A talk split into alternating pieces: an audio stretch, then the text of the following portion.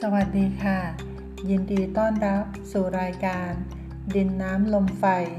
เกิดจากดินดับลงสู่ดิน รายการดินน้ำลมไฟนั้น จะเป็นรายการที่พูดคุยกันถึงเรื่องการรักษาสุขภาพ โดยใช้ศาสตร์ความรู้ของแพทย์แผนไทย ในการนำพืช วัตถุ สัตว์ วัตถุและธาตุวัตถุ มาใช้ ในการรักษาโรคภัยไข้เจ็บ เพื่อทำให้ธาตุบริบูรณ์ เพราะว่าทางศาสตร์แพทย์แผนไทยนั้น เชื่อว่าถ้าหากว่าร่างกายมีธาตุดินน้ำลมไฟ ครบถ้วนบริบูรณ์ ไม่กำเริบหย่อนพิการแล้ว เราก็จะเจ็บป่วยน้อยลงนะคะ วันนี้เป็น episode แรกที่จะมาพูดคุยกับท่านผู้ฟังนะคะ โดยเราจะเริ่มจาก กำเนิดมนุษย์นะคะ ท่านผู้ฟังทราบหรือไม่ว่า มนุษย์นั้นเกิดมาได้อย่างไร มีที่มาอย่างไร วันนี้เรามีคำตอบนะคะ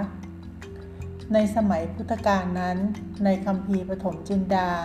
ได้กล่าวถึงการปฏิสนธิหรือการกำเนิดของมนุษย์ว่า มนุษย์จะเกิดปฏิสนธิขึ้นได้ บิดาและมารดาต้องมีความพร้อม และธาตุทั้ง 4 ต้องครบถ้วนบริบูรณ์ ธาตุทั้ง 4 ก็คือธาตุดิน น้ำ ลม ไฟ ต้องผสมระคนเข้ากันสำหรับการปฏิสนธิทางพระพุทธศาสนานั้น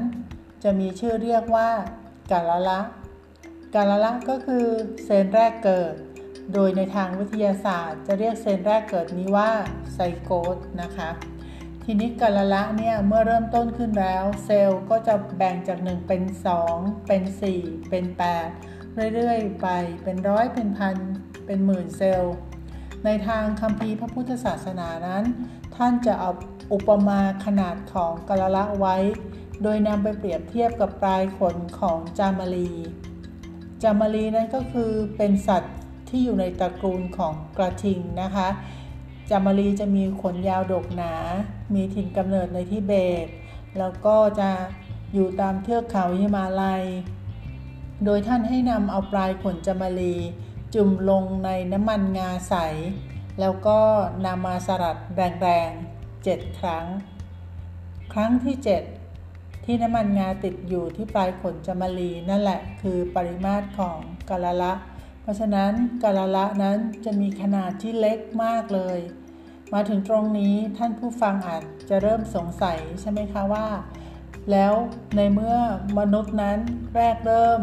มีขนาดเล็กมากขนาดนั้น แล้วมนุษย์มีร่างกายที่ใหญ่โตขึ้นมาได้อย่างไร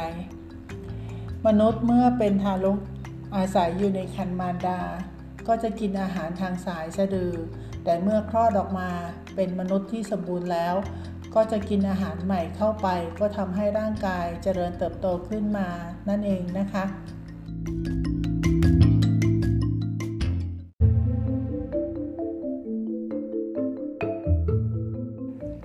และเมื่อพูดคุยมาถึงตรงนี้แล้ว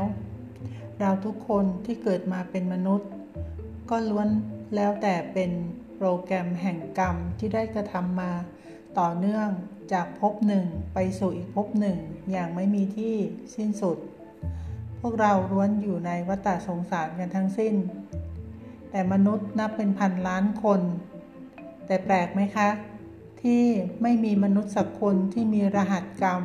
หรือ DNA ซ้ำกัน ซึ่งนับว่าเป็นความมหัศจรรย์ของธรรมชาติที่ยังหาคำตอบไม่ได้นะคะ แต่มีเพียงสิ่งเดียวที่เป็นคำตอบแน่ชัด และเป็นสัจธรรมก็คือ การเกิดจากดิน และดับลงสู่ดินทุกผู้ทุกนาม และในวันนี้รายการดินน้ำลมไฟ คงต้องลาไปด้วยเวลาเพียงเท่านี้ และพบกันใหม่ สวัสดีค่ะ